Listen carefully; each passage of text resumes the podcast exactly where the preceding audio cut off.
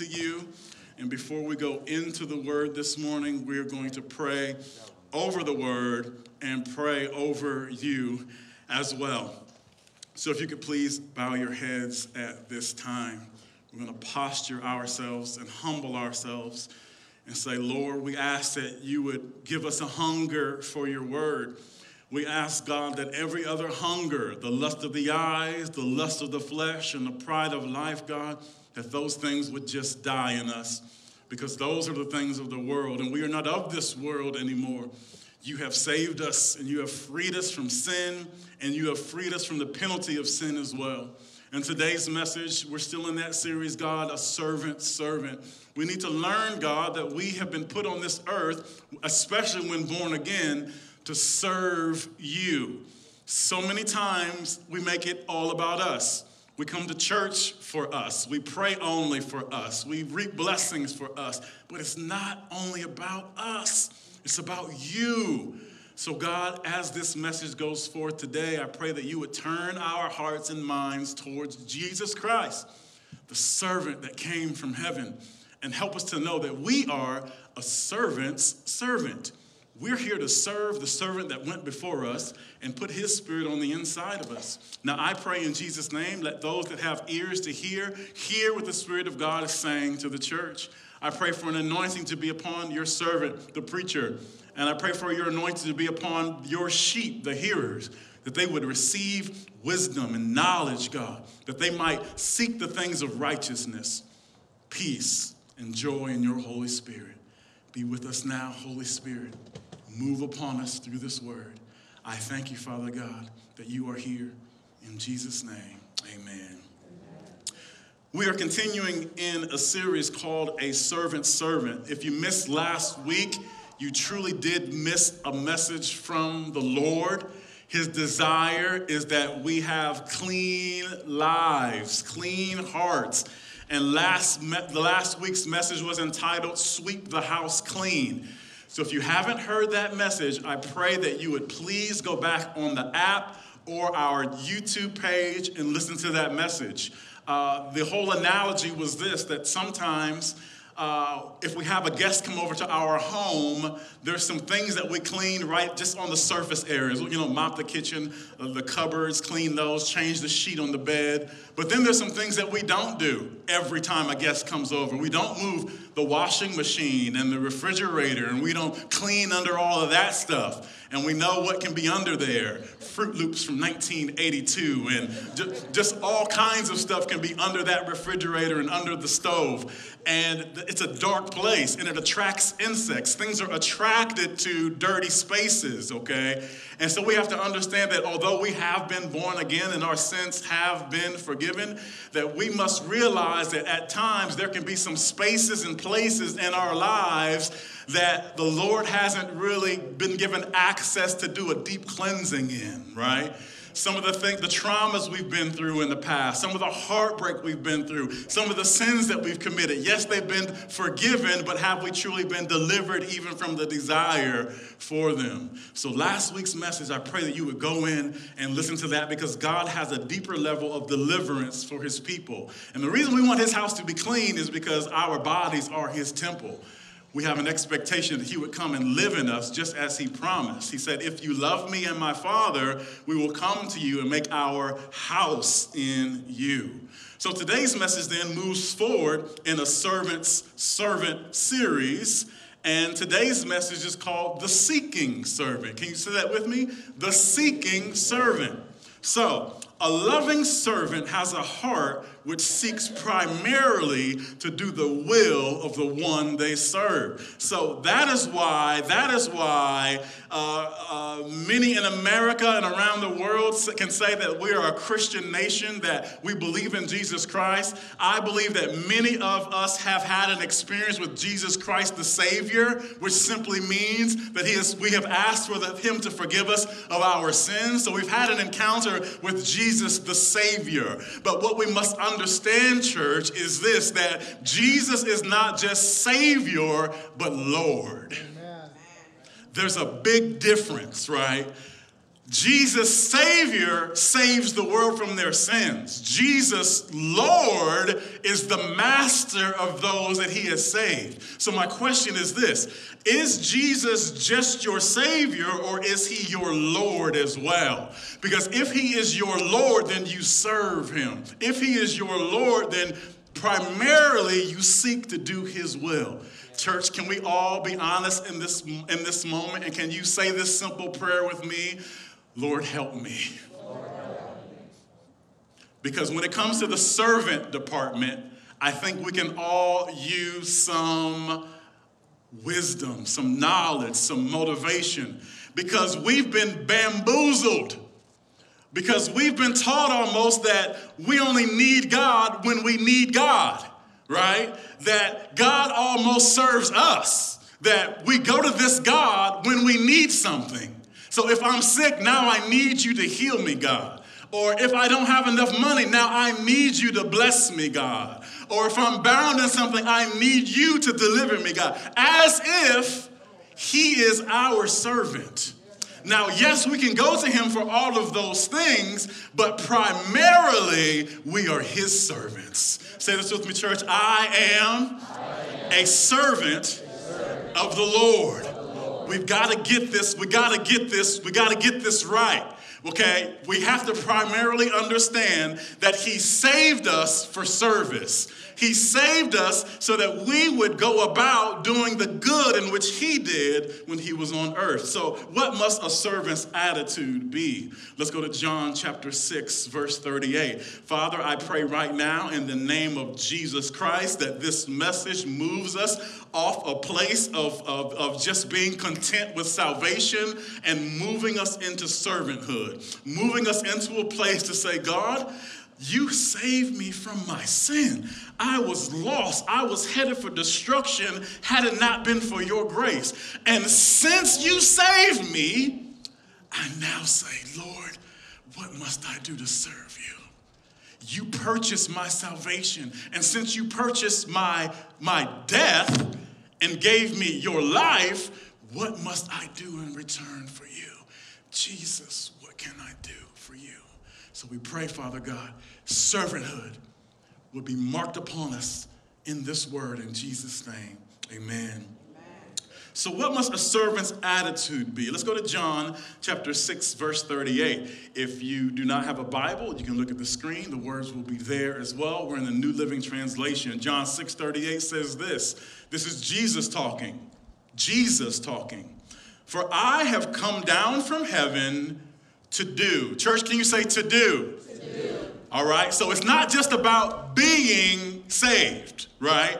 It's about that there's also some work to do. Every single one of us has some work to do for the Father. When we were in sin, we were a servant of sin. And we sin, which is the act of breaking God's laws. But now, if you are saved, you are no longer a servant of sin, you're a servant of God. God, give us a servant's heart. God, give us a servant's heart. He says, This is Jesus talking. He had a servant's heart. For I have come down from heaven to do the will of God. Listen to this, listen to this Christ, listen to this Savior of the world. He's saying, I have come down to heaven to do what? The will of God who sent me, not to do my own will. And if we're honest with each other in this place, the majority of our time is usually spent doing our own will. Anyone willing to be real in this place this morning? Anyone willing to say, you know what? I spend a little, I spend a little too much time on me sometimes, and I'm rarely going to God for this reason. I, we, we pray to God a lot for things, right? But how often do we go to this God of ours and say this, God, what would you like me to do for you today? How can I serve you today, God? God, you woke me up this morning. Thank you. And since you woke me up this morning, what is it that I can do to serve you today? Instead, we get into this mode of He's our servant. God, I thank you that you're going to be with me today. You're going to supply like you are going to supply all my needs. You are going to do this and you are going to do that. But when do we just simply submit ourselves and present ourselves and say, God, I am simply here. You saved me. This life is yours. I was headed for destruction. So, God, I am here to serve you. If you woke me up this morning, it means that my purpose is still moving forward and I am here to serve you. That was the attitude of Jesus Christ. I have come down from heaven not to do the will of God who sent me. I'm sorry, to do the will of God who sent me, not to do my own will. Say this with me, church. My will. Get, behind me. Come on. Because you, because you know what worries you? Your will. You know what troubles you? Your will. Everything that you're trying to figure out for your own. But if you would just put your will in the background and say, God, I'm here to do your will alone. Let's continue to look at the attitude of our Savior Jesus Christ. We're in Philippians chapter 2, verses 5 through 11. If you don't own a Bible, don't leave this church today without one. We have Bibles. So please see one of our awesome service uh, uh, servants here, and we will get you a Bible. Philippians 2 5 through 11 says this Let this mind be in you, which was also in Christ Jesus. So, this revelation, this scripture is offering to get saying that I have heaven has something to offer us. Okay, heaven has something to offer us. And what heaven wants to offer us is the mind of Christ. But we don't have to accept it, we can reject it. So that's why it starts off by saying, let, permit, allow. Allow this mind be in you, which was also in Christ Jesus. Who would like that? Who would like to have the exact mind that Jesus had when he was here? Well, it's a gift. We can have it. It says, let it, let it happen. So we permit it right now in Jesus' name. Let this mind be in you, which was also in Christ Jesus, who being in the form of God, did not consider it robbery to be equal with God. So he knew that he was allowed to be equal with God. He knew that he was equal with God. He knew that he could have come here and been all of that and said, "You, I am here for you to serve me," but that was not his attitude. So although he was God and equal with God, listen to the state of mind that he had. Verse 7. But instead he made himself of no reputation. Church, can you say this with me? I have, I have no, reputation. no reputation. So we got to get pride out of the way. If you're ever going to be a servant servant, you got to move pride, right? Can you say this? Can you say this, Pastor? Pastor you're, not you're not all that. All that. And I got a message for you too. You're not all that either. Jesus is the only one that is all that, right? None of us are all that. So we need to say, you know what? I'm going to humble myself and I'm going to make God all that. He's the only one that's all that. He's the one that is worthy of my service, okay? So that's what Jesus said. Although I'm equal with God, I'm not going to hang on to that reputation. It says this taking the form of a bondservant or a slave. He took the form of a slave. This is Jesus. He took the form of a slave and coming in the likeness of men and being found in appearance as a man, he humbled himself and became obedient to the point of death. So, church, that's our mission. That's our goal. We've got to humble ourselves to what? To be obedient. How far? To death. I've got to humble myself to say, you know what? It's not about me anymore. It's not about what I want anymore. I'm willing to obey this God. How far are you willing to go? To death. I'll obey him to my death. And I obey him to my death every single day. He says, if you want to be my disciples, you have to pick up your cross and deny yourself. How often? Every day. I've got to obey to death every day because I've got, I've got, uh, uh, uh, we've all got this carnal side of us that says, serve me, serve you, serve yourself again. Life's too short. Have fun. Be serious about God later. Have fun for now. Nope. I will not serve you. I'm going to serve God and I'm going to humble myself and I'm willing to go all the way to death. Verse 9. Therefore, since he did that, therefore, being found I'm sorry.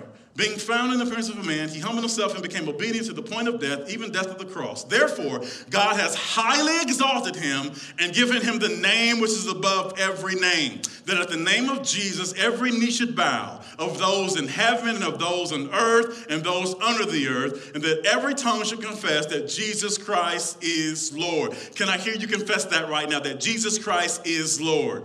Jesus Christ is Lord. To the glory of God the Father.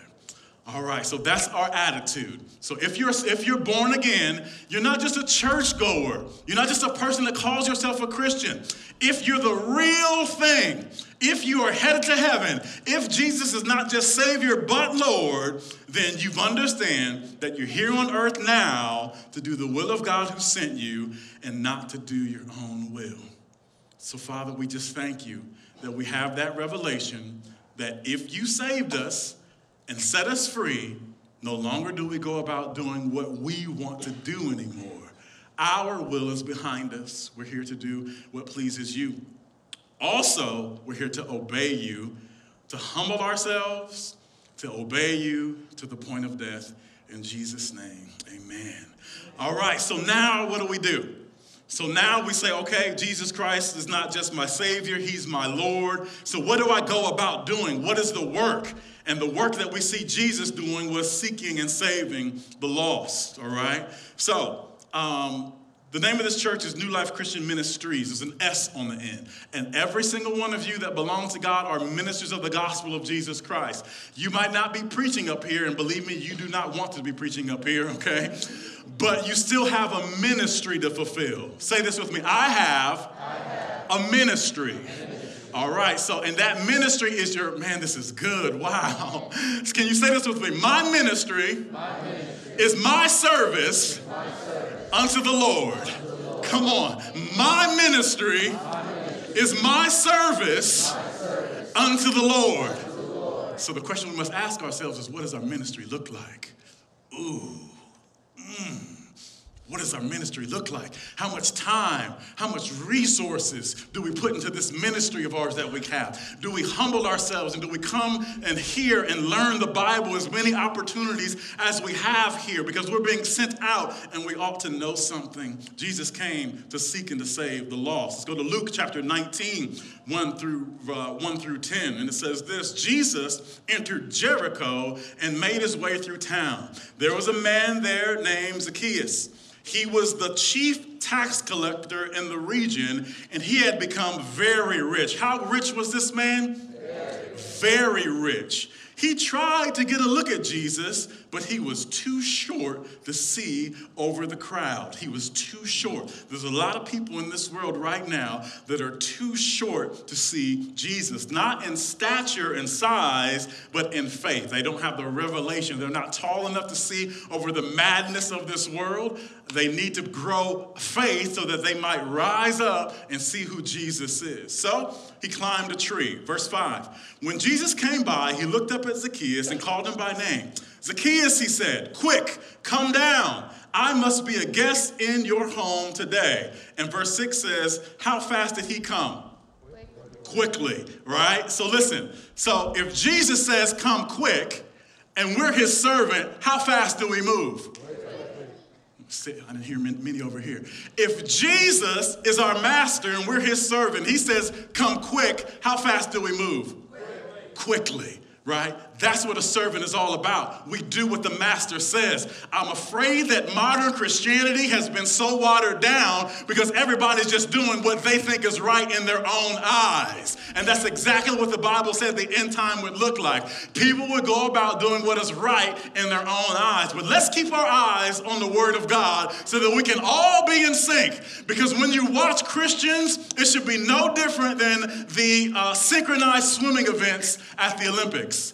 You don't see anybody there freestyling on the team. You know what I mean? You don't have one person doing this and the other person doing this, right? They're all doing the same thing. So that's why Jesus gave us the Holy Spirit, right? So that we can be led by the Spirit, so that we can all be doing the same thing. Amen?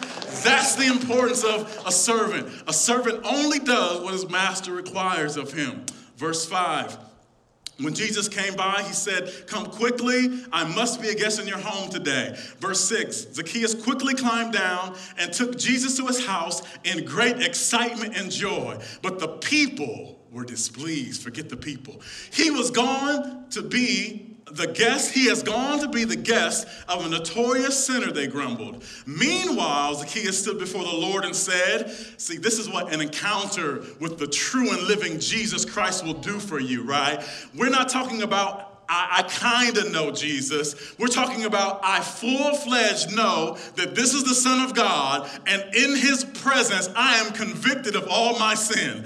In His presence, I feel so undone. In His presence, I feel the heaviness of the sins that I have committed against Him. So Jesus did not preach to him. There was no, there was no sermon, there was no message. He just said, Come to me. And, and Zacchaeus got excited. And then when he had this encounter with Jesus in his home, home, let's listen to what he said.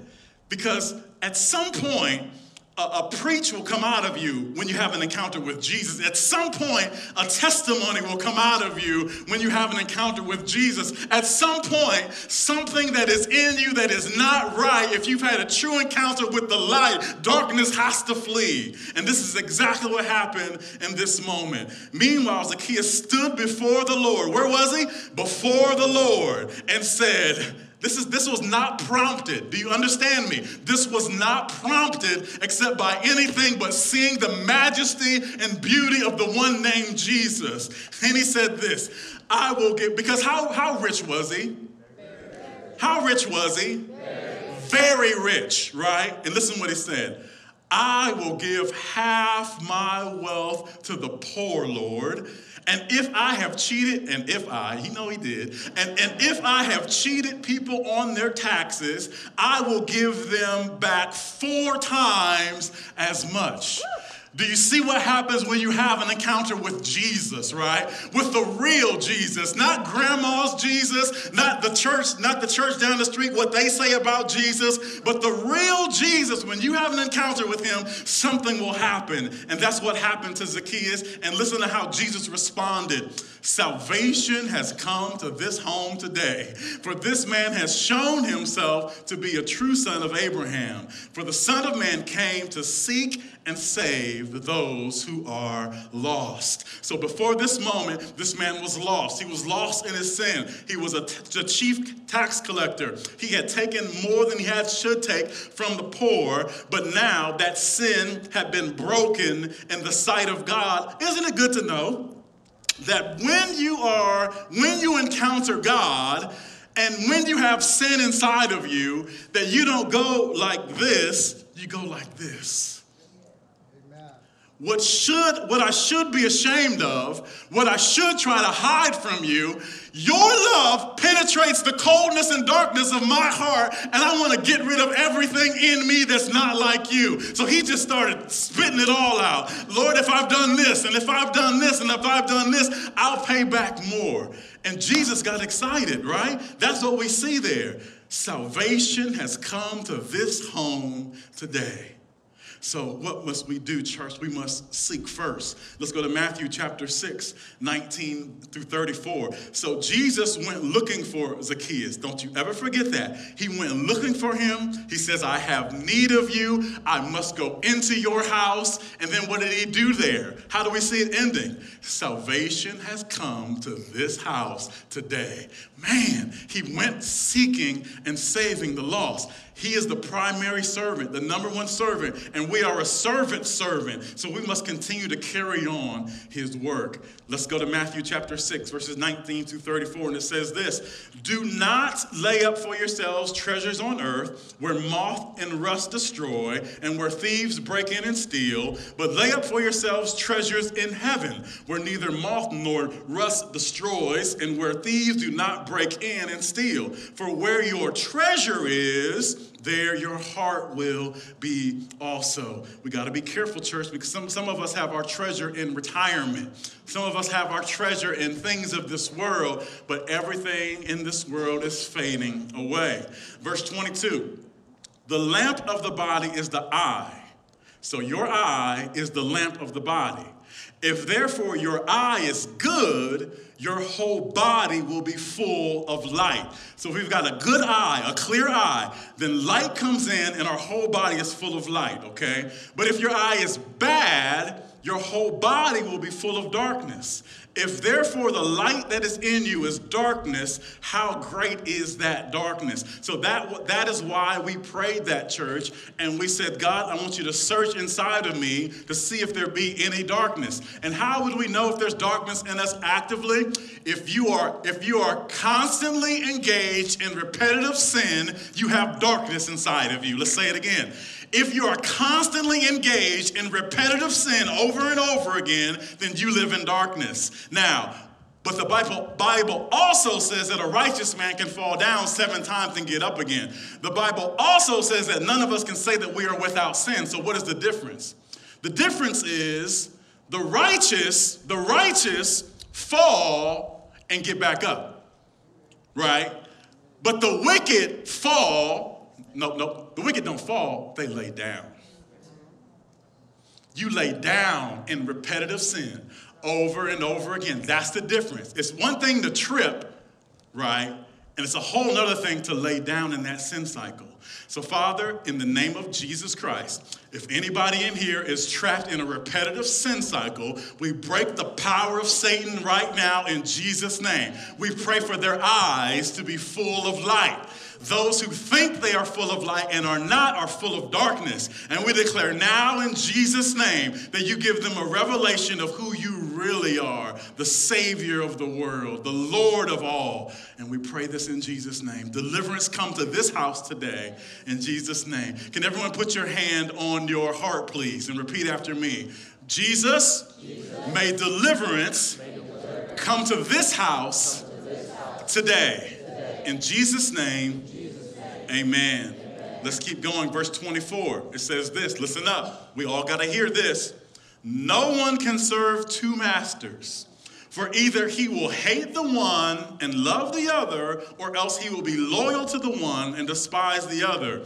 You cannot serve God and mammon, which is money. Verse 25. Therefore, I say to you, do not worry about your life because you're a servant, right?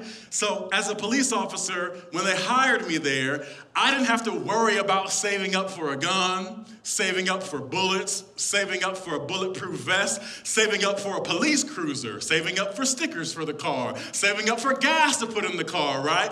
I didn't have to worry about any of that stuff. Why? Because they hired me to serve them. And if I'm going to serve them, then they're going to pay for all of those things. So if you're a servant of Jesus Christ, you don't have to worry about your life anymore. How you're going to do this or how you're going to do that because the one who is the master provides for the servant. Amen? So let's read this. So, why, therefore, I say to you, do not worry about your life, what you will eat or what you will drink, nor about your body, what you will put on it. Is not life more than food and the body more than clothing? Look at the birds of the air, for they neither sow nor reap nor gather into barns, yet your heavenly Father feeds them.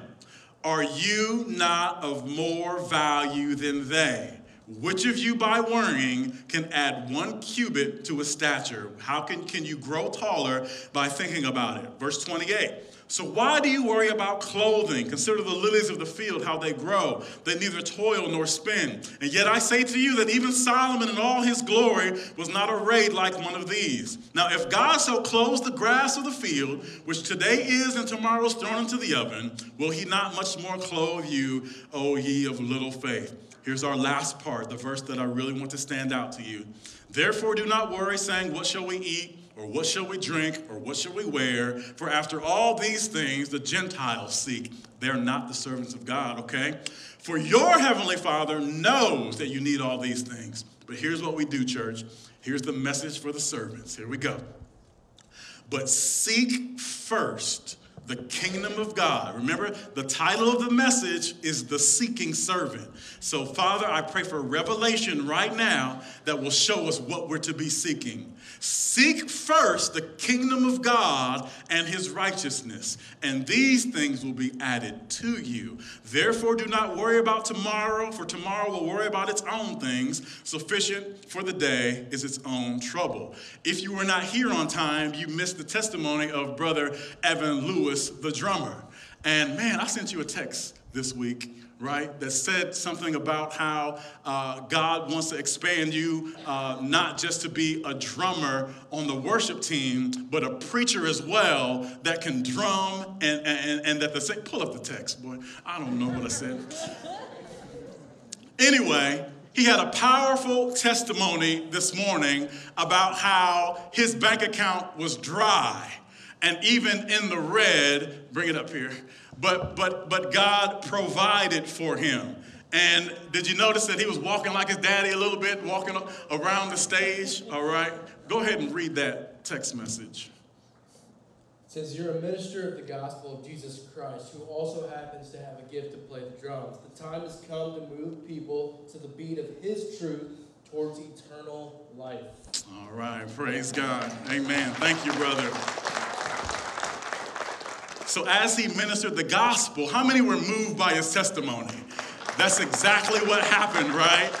He's saying God is a provider, and it moved us in faith to say, wow, like if you can do that for him, then you can do that for me as well. So that's what we're supposed to be seeking. Let's keep moving, all right? So, one of our primary objectives as servants of the Most High God is to do what to, to, to, to walk in the finished work in which he did. And we know that he came to destroy the work of Satan. Let's go to 1 John chapter 3, verses 7 through 10. And it says this Dear children, don't let anyone deceive you about this. When people do what is right, it shows they are righteous, even as Christ is righteous. But when people keep on sinning, it shows that they belong to the devil who has been sinning since the beginning. But the Son of God came to destroy the works of the devil. Those who have been born into God's family do not make a practice of sinning because God's life is in them. So they can't keep on sinning because they are children of God. So now we can tell who are children of God and who are children of the devil. Anyone who does not live righteously and does not love other believers does not belong to God. So we see here uh, a servant servant is the series title, and the message title is called A Seeking Servant. So we see here that Jesus came to this earth to destroy the works of Satan. So that's what he was looking for. Where has the enemy been wreaking havoc in the lives of people? And I'm here to destroy that. Amen. How many of you have ever been to a restaurant that has a waiter or a waitress? Let me see your hands go up, right? I know of a, waitress uh, here right now, right? And a good waitress or waiter, right? They they bring to you what is good, and they take away from you what is bad, right? A good servant, a good waiter or waitress, they bring, I don't want to talk about food because I'll lose you. And, and it, so I'm not going to bring food. I'm not going to bring food into this because I want to talk about it, right? So a good waiter will bring something good to the table. And once they're there, they can see an empty cup, a dirty fork, a dirty napkin, right? And what do they do? They take it away, right? So I find I bring what is good, a good waiter or waitress brings what is good and takes away what is bad. How upset would we be after church when you go do that thing I'm not going to talk about, right?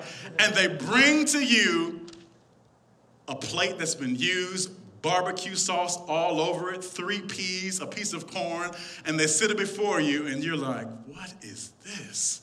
You know what I mean? Why? No, this is not what I'm used to. I'm used to the service that I'm used to is that you bring me what is good and you take away what is bad.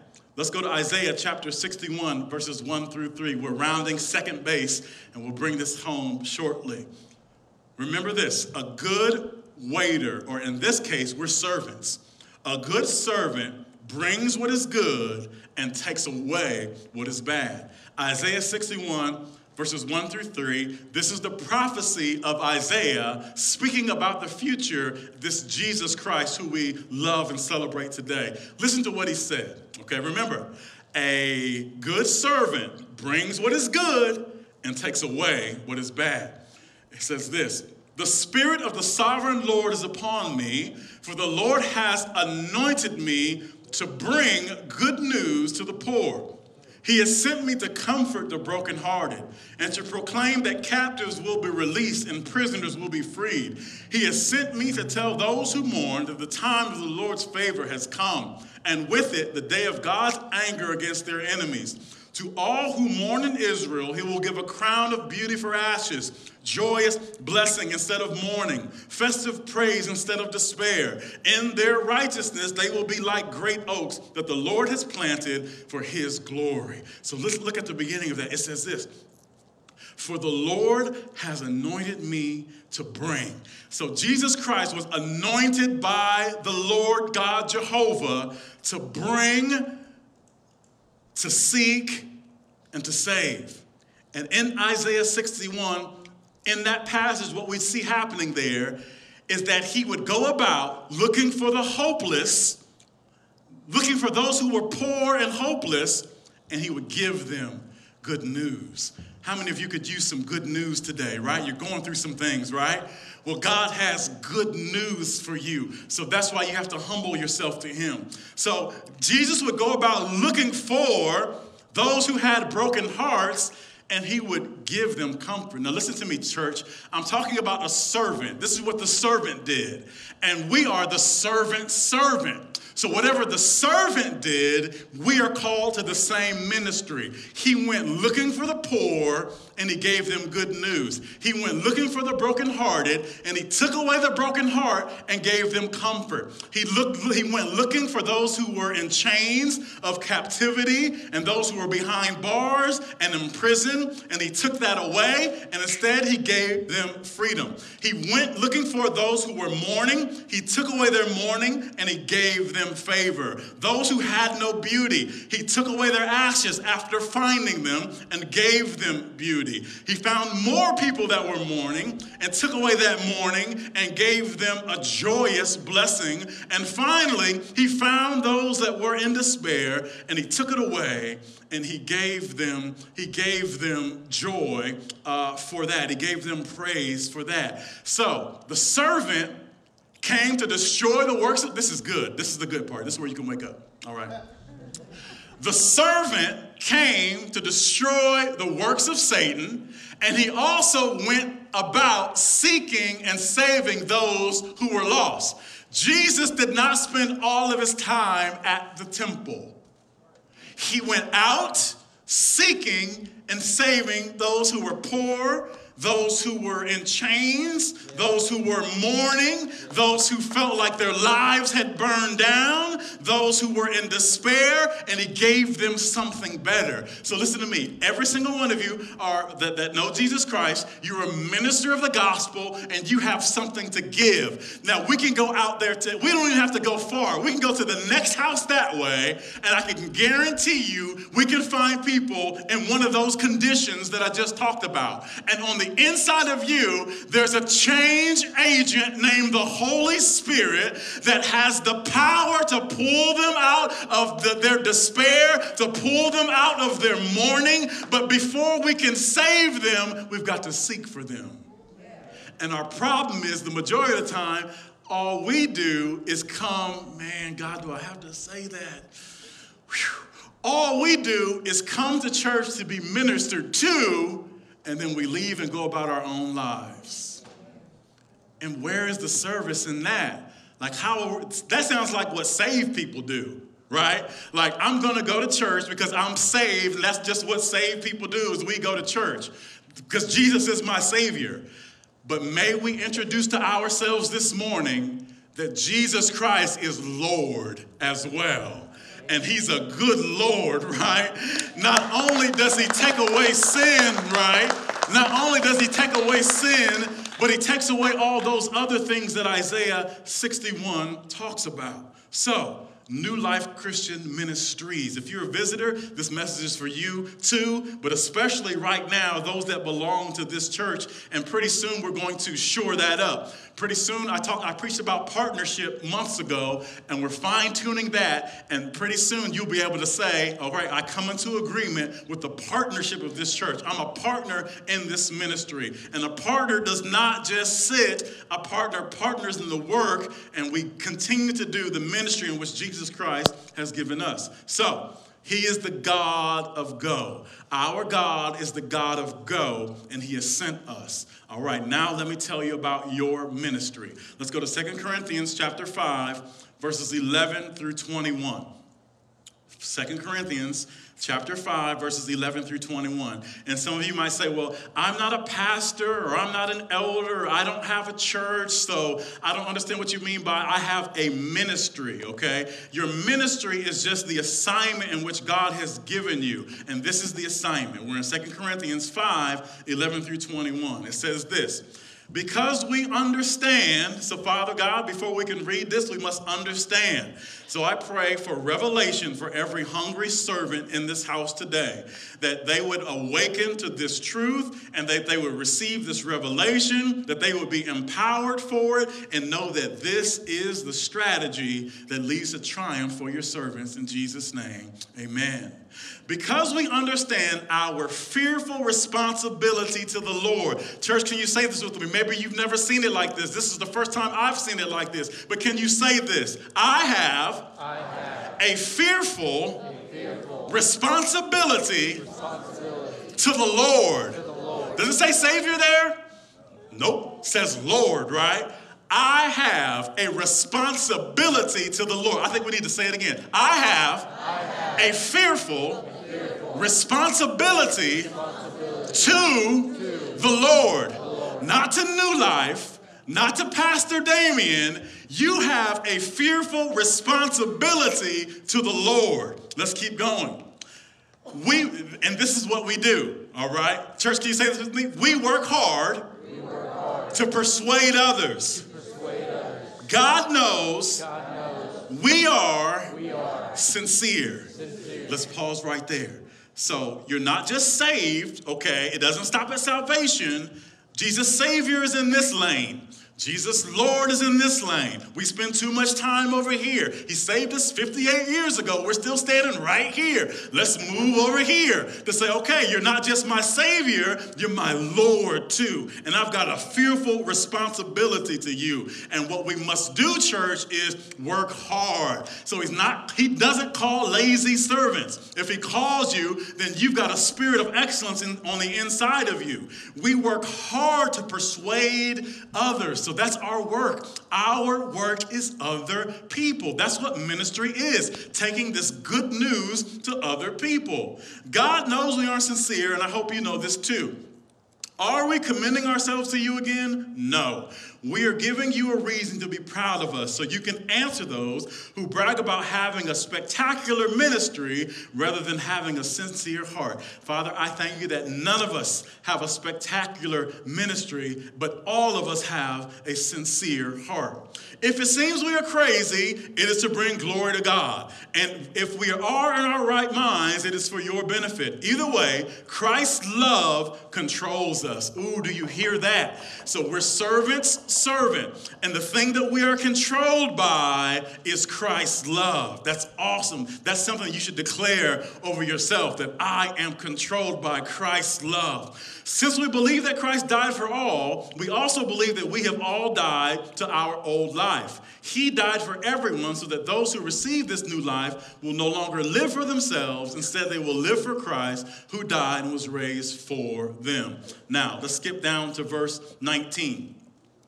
For God was in Christ reconciling the world to himself, no longer counting people's sins against them.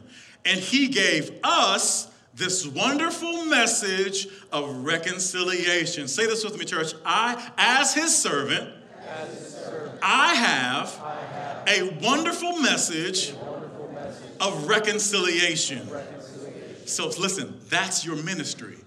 Every single one of you have a ministry, and that ministry is called the wonderful message of reconciliation. So let's learn about it. Verse 20 says this So we are Christ's ambassadors.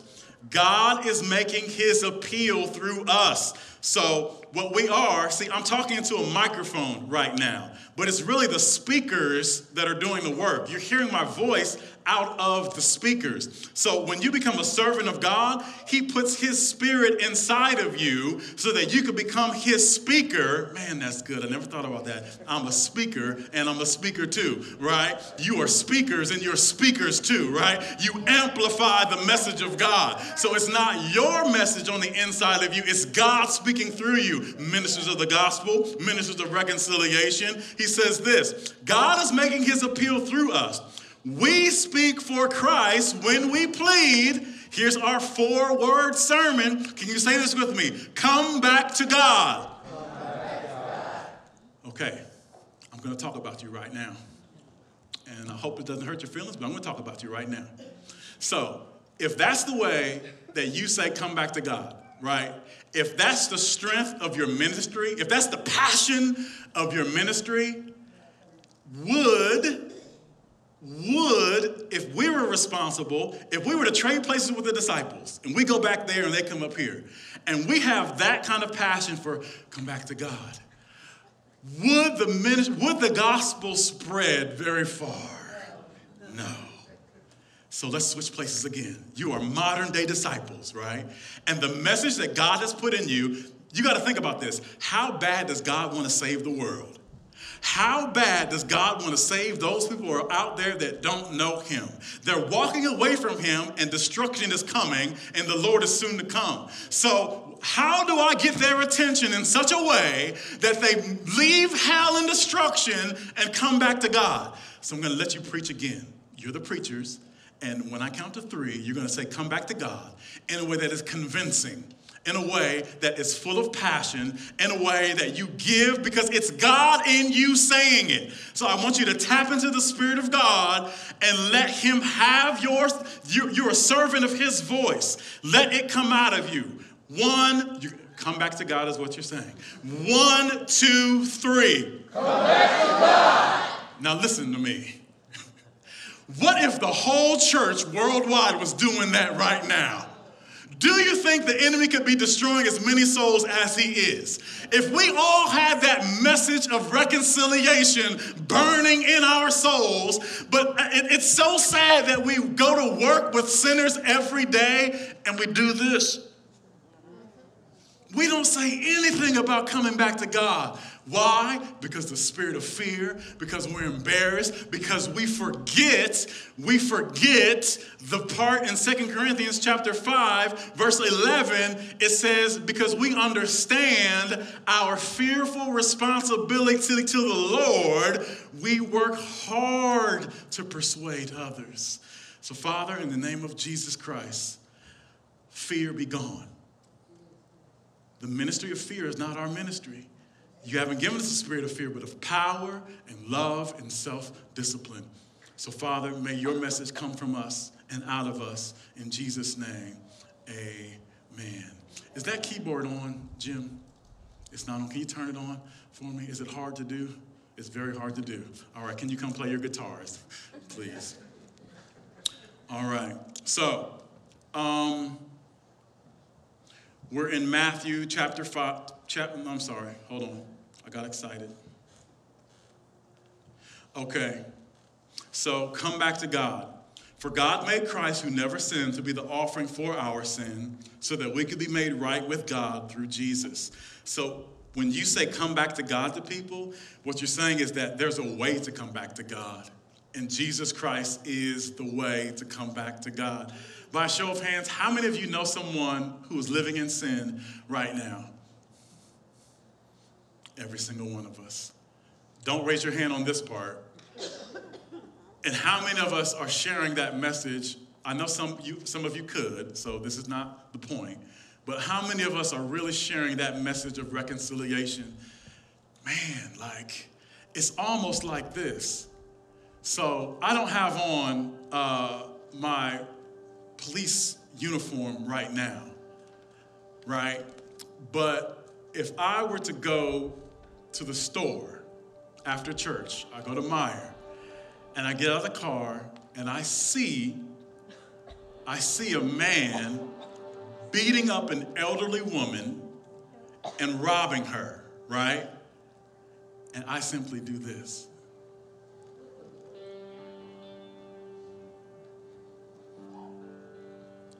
Public opinion would slay me. They would say, How could you? I mean, you're a police officer. How could you not step in?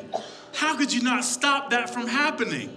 And if I were to say, I wasn't on duty, man, we see how the public is, the, the cancel culture, they would tear me up. Father, I pray that conviction would be over what I say next and not condemnation. Only conviction on these words in Jesus' name. So if we got people that we love who are on their way to an eternity without God, and we say nothing, it's no different than me being a police officer, seeing an elderly woman being beat up and robbed, and doing nothing. There's this book out there, and I don't know the name of the book right now, but um, he had a dream. He had a dream that one of his friends was able to write him a letter from hell. And in the letter, he wrote, he said, You know what? Man, we hung out together all the time. And we, we, we watched baseball games together. We just did all this kind of stuff together. He said, Why didn't you ever tell me about Jesus? Why didn't you tell me? Church, we got to get out of the Savior lane and get into the lane that He's Lord too. Because if He's Lord, we'll go about doing His work and doing His business. I'm going to summarize the rest of the message, but I want you to go in and look at the notes on the app. What you have to know this is this that they will know God by the way that we love them. They may never step foot in this church, but the way that you love them is the way that they will come to know God.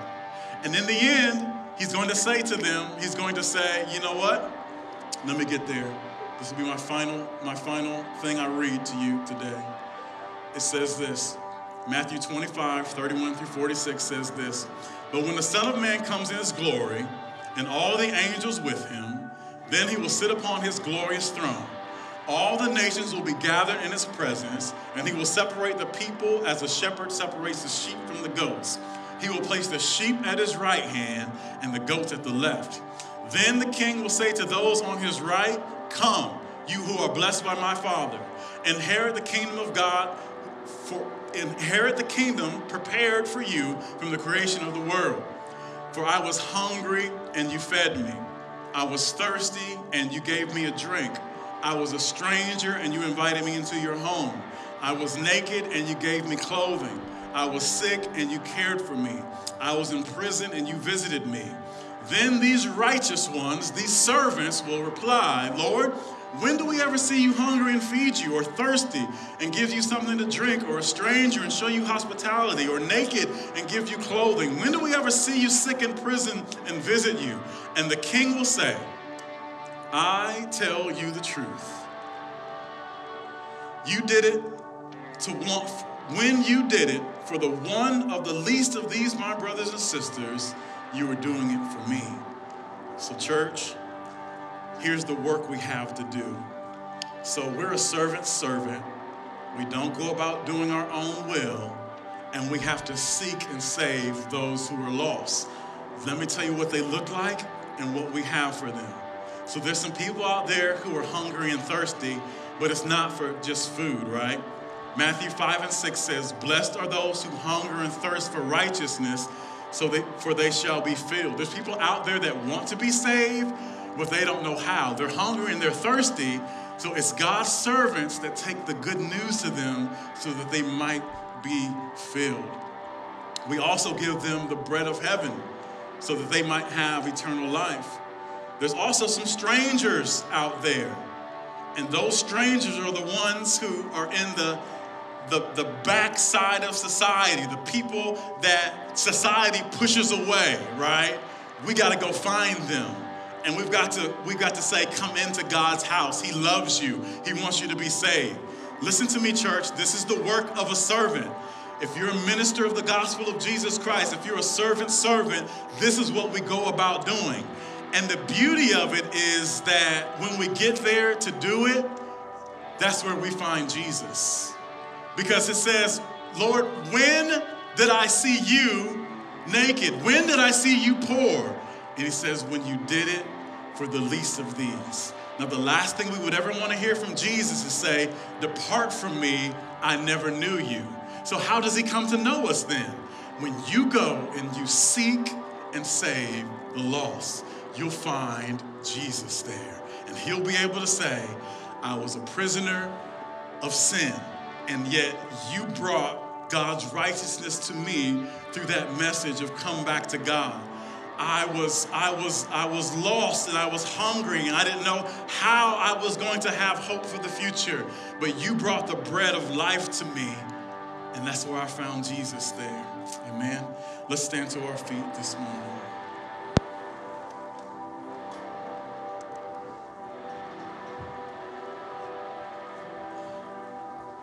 Jesus. You have a decision to make today as you leave this place. Are you going to allow Jesus to be both your Savior and your Lord?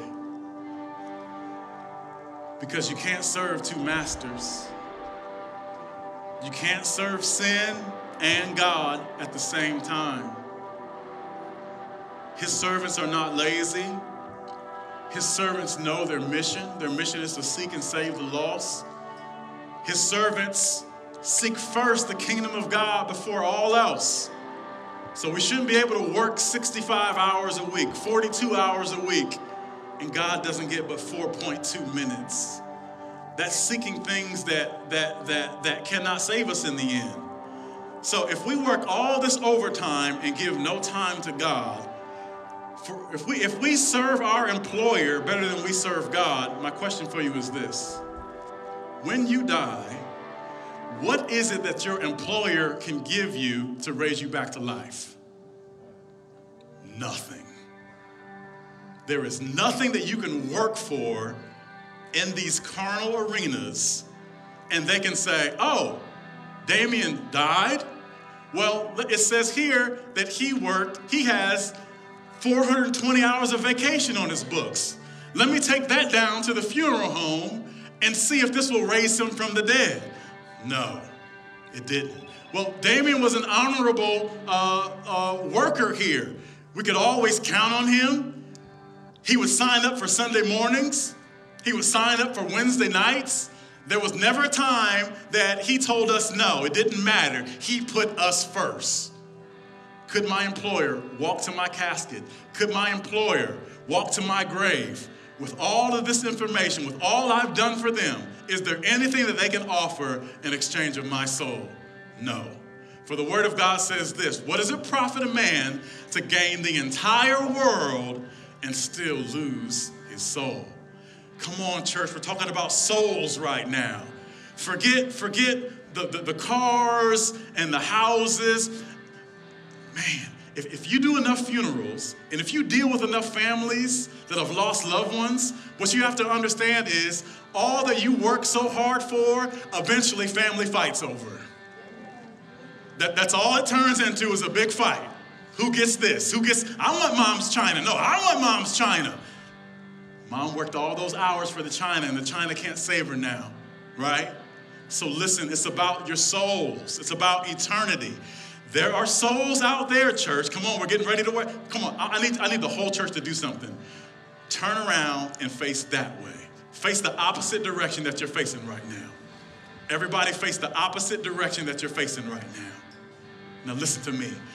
This is the way we we worship facing the other way, but we work facing that way. The work is out there. We go out there and we seek and save the lost. We go out there and we look for the brokenhearted. We go out there and we look for the poor. We go out there and we look for the destitute. We go out there and we look for those that Jesus doesn't know yet. Because they want to know him, but they just don't know the message. And the message is come back to God. Church, while you're facing that way, out of your belly, just as good as you did it last time. Church, can we say, Come back to God? One more time. Come back to God. Now turn this way, please. Now I'm a servant servant, right? And you did that in obedience to me, and I so appreciate it. But there's one that stands way higher than I stand, and his name is Jesus Christ. And so while we're facing this way at the Savior, we just say, Lord, I just worship you and I thank you for saving me. And he says this He says, Okay, I love you. That's why I saved you. But then he's going to say, All right, I'm Lord too, though. So turn around and go serve. turn around and go find those who don't know me yet. You have an anointing upon your life. You've got good news. And at the time where it's time to speak, don't worry about what you're going to say because I've got the microphone and you're just my speaker. And what I speak in you, that's what you'll say in that moment. So we, we, we just break that fear right now in Jesus' name. For those of you that say, I just don't know what to say. I don't know. You're not supposed to know what to say. You're not the microphone, you're the speaker. You just allow the Lord to give you a message for that person. And maybe next week we talk about the gifts, because that's what the gifts are a word of wisdom, a word of prophecy, healing, all that stuff happens so that God might be magnified and that they would know that it was Him who sent you. Father, I thank you for this word. I pray in Jesus' name that the parts that I gave were good enough to feed your sheep today, God. And I pray that as they leave here, that they would never look at people the same again. They need to see people like, Jesus, are you in there? Like, Jesus, are you hungry? Are you the one in there? Jesus, are you thirsty? Are you the one in there? The poor man hiding a sign or the homeless people sitting on the side of the road? Jesus, is that you? Are you trying, are, do you need something, Jesus? May we not see people as people, but may we see them as opportunities to serve our God. I'll say it again. May we not just see people as people, but may we see them as opportunities to serve our God. Why? Because we are a servant servant. Say this with me, church. I am, I am a servant's servant. servant. In Jesus' name, amen. Well, Father, I've given them your word. I pray blessings upon them today in Jesus' name. Uh, any of the elders of the church and intercessors, you can come now uh, down to the altar. If anyone is in need of prayer, you may come. If anyone is in need of salvation, you may come. And we will lead you in those prayers. We will pray for you. If any of you are sick, you can come. And we've got our oil here to lay hands upon you and uh, pray the prayer of faith upon you. And the word says that you will be healed. Not might be, you will be healed. So, Father, as I dismiss your servants, God, I pray that we would be about our Father's business. That it's not our will, but thine will that must be done. Jesus, please don't let this just be a message that went in one ear and out the other. Let this be a message that settles upon your servants' hearts. That they can say, I am here to seek and save the lost. The works of Satan have been destroyed, and I've got good news. And the news I have is come back to God. So, Lord, we bless you and thank you in Jesus' name. Amen. You're dismissed at this time. God bless you. If any of you are in need of prayer, you may come.